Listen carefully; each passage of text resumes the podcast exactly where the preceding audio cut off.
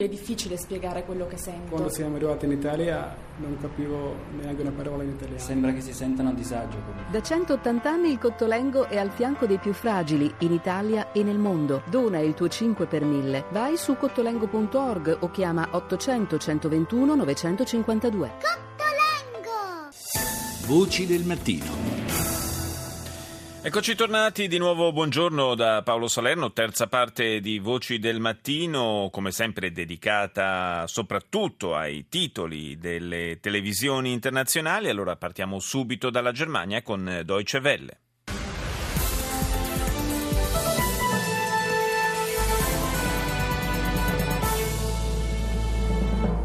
Hi, thanks for joining us for your news update. I'm Ben Fazulin. Here's the latest. Lee Kuan Yew, the founder of modern Singapore, has died. The 91 year old had been hospitalized with pneumonia since early last month.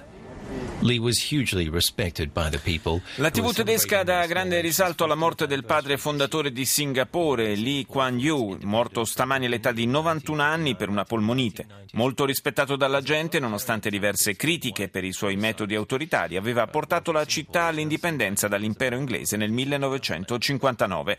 L'alleanza di centrodestra, guidata da Nicolas Sarkozy, esce vincitrice del, dalle elezioni amministrative francesi che si sono svolte ieri. Il Front National della Le Pen avrebbe ottenuto il 26% dei voti, un risultato inferiore alle attese, dice Deutsche Welle, mentre i socialisti avrebbero ottenuto il 20%.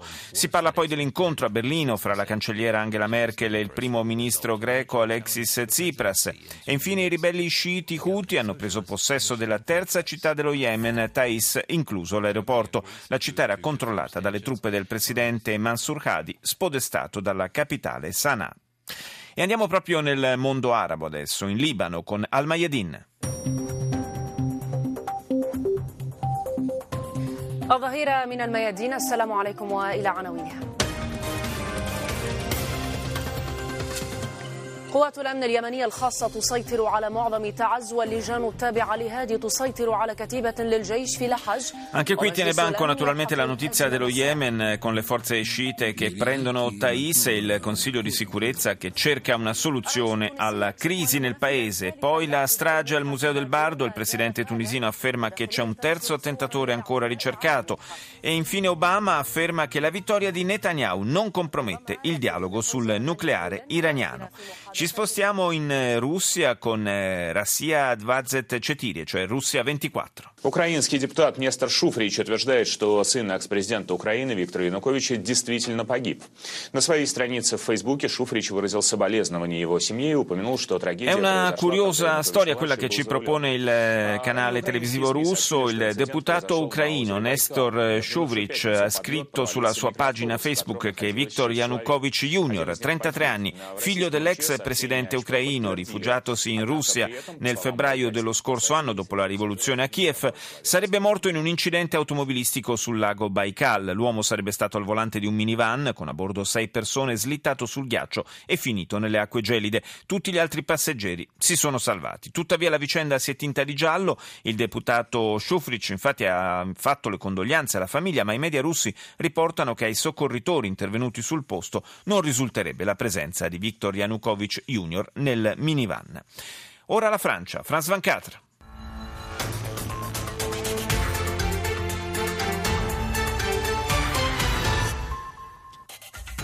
Les Français élisent leurs représentants dans leur département. Les élections départementales se déroulent en ce moment. Il primo titolo di France 24 è dedicato naturalmente alle elezioni amministrative francesi, ma si tratta di un titolo interlocutorio superato dai risultati che sono poi affluiti nel corso della notte e che hanno confermato il successo dell'UMP di Sarkozy.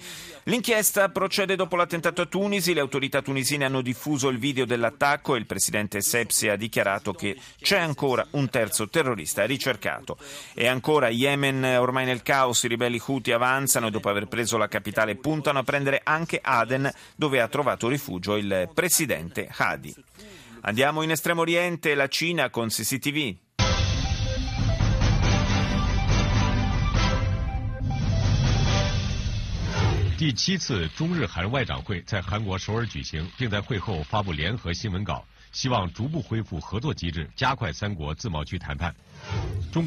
Incontro a Seul dei ministri degli esteri di Cina, Giappone e Corea del Sud, raggiunto l'accordo per la creazione di un meccanismo di contatto e cooperazione per l'accelerazione del negoziato sulla nascita di zone di libero scambio. I capi delle tre diplomazie ricevuti dalla presidente sudcoreana Park Geun-ye. però eh, lo vedremo anche più avanti con i titoli di altre emittenti televisive, eh, slitta ulteriormente il possibile vertice tra i capi di Stato. Aperto a Pechino il forum sulla situazione economica della Cina in sviluppo, la Presidente del Fondo Monetario Internazionale Christine Lagarde ha affermato che la riforma strutturale del sistema monetario permetterà alla Cina di integrarsi maggiormente nella comunità internazionale. Terzo titolo sulla delegazione del Comitato Olimpico che è a Pechino per un sopralluogo in vista della candidatura cinese per i giochi invernali del 2022. E infine Corea del Nord, di fronte all'installazione di missili antimissili americani in Corea del Sud, Pyongyang fa sapere di essere pronta in qualunque momento a ricorrere ad armi nucleari. In caso di guerra, dice un portavoce del Nord, sarà guerra nucleare. Do il buongiorno ora al corrispondente del Sole 24 Ore da Parigi, Marco Mussanè. Buongiorno. Allora, elezioni francesi amministrative, un test importante, 43 milioni teoricamente di elettori coinvolti, dico teoricamente perché il primo dato che salta agli occhi è il, la scarsa affluenza alle urne. Sì, eh, anche se è superiore alle previsioni, le elezioni eh, locali francesi, in particolare le elezioni provinciali, sono tradizionalmente delle elezioni che eh, attirano relativamente pochi elettori alle urne, siamo normalmente con dei tassi di astensione superiori al 50%. In realtà mh, l'astensione è calata dal 56% del 2011 al 49%, quindi è, vero che si tratta comunque di una percentuale di astensione molto alta, tipica appunto di questo appuntamento elettorale, un pochino superiore però rispetto all'ultimo appuntamento di questo genere. Come spesso accade in questi casi i dati si possono leggere in varie maniere, c'è chi dice che l'UMP di Sarkozy ha fermato l'avanzata del Front National, la Le Pen eh, si dice invece soddisfatta di aver eh, superato come dato nazionale quello delle elezioni europee. Ma eh, effettivamente eh, io penso che questo sia uno dei rari casi forse in cui eh, davvero si può dire che hanno vinto tutti o quantomeno non ha perso nessuno.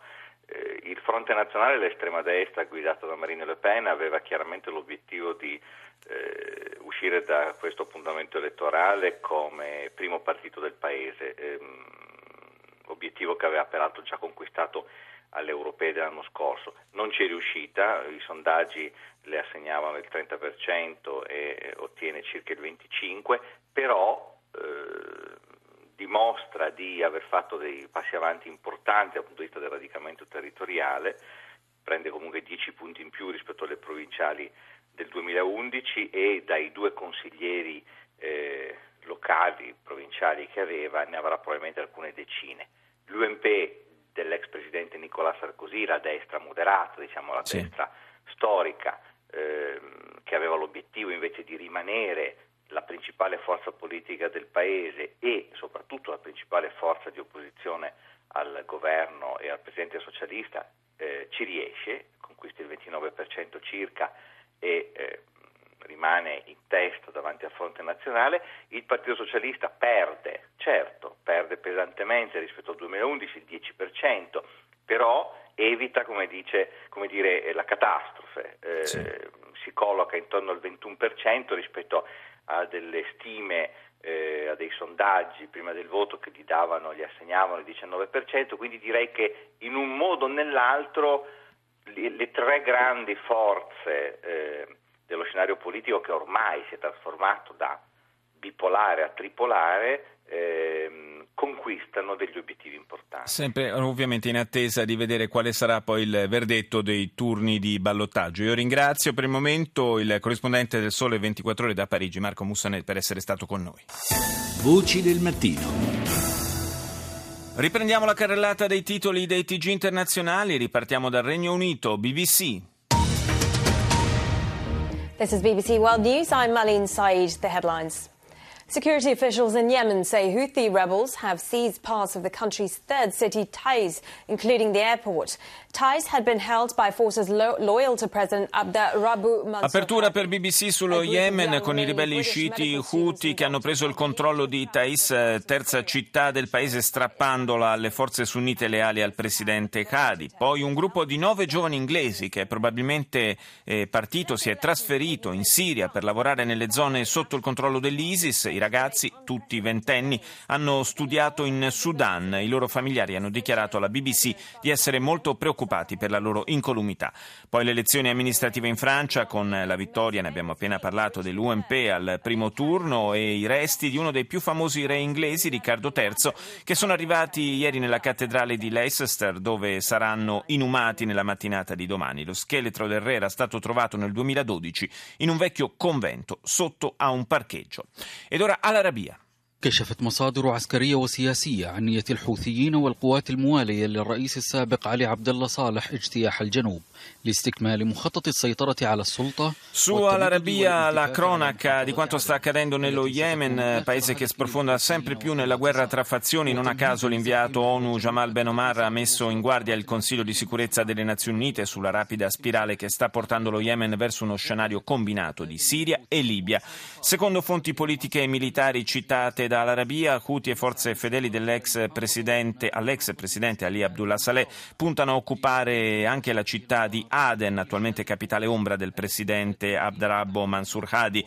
E sono arrivate intanto nella città di Thais eh, queste forze con circa 500 miliziani armati che sono riusciti a prendere il controllo della città e del suo aeroporto. Torniamo in Estremo Oriente con Arirang.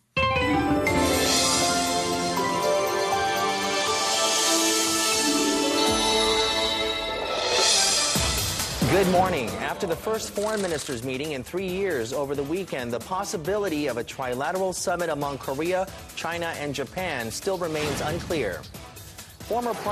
La TV della Corea del Sud in lingua inglese dedica l'apertura agli attesi incontri trilaterali di ieri fra diplomatici di Cina, Giappone e Corea, incontri che avrebbero dovuto portare dopo tre anni a un vero e proprio summit fra le potenze che invece sembra sempre più improbabile. Il primo ministro cinese si è scagliato contro il premier giapponese Abe per le sue dichiarazioni rese in occasione delle celebrazioni del settantesimo anniversario della fine della seconda guerra mondiale. Il Giappone ha detto ha mostrato una percezione distorta della storia storia.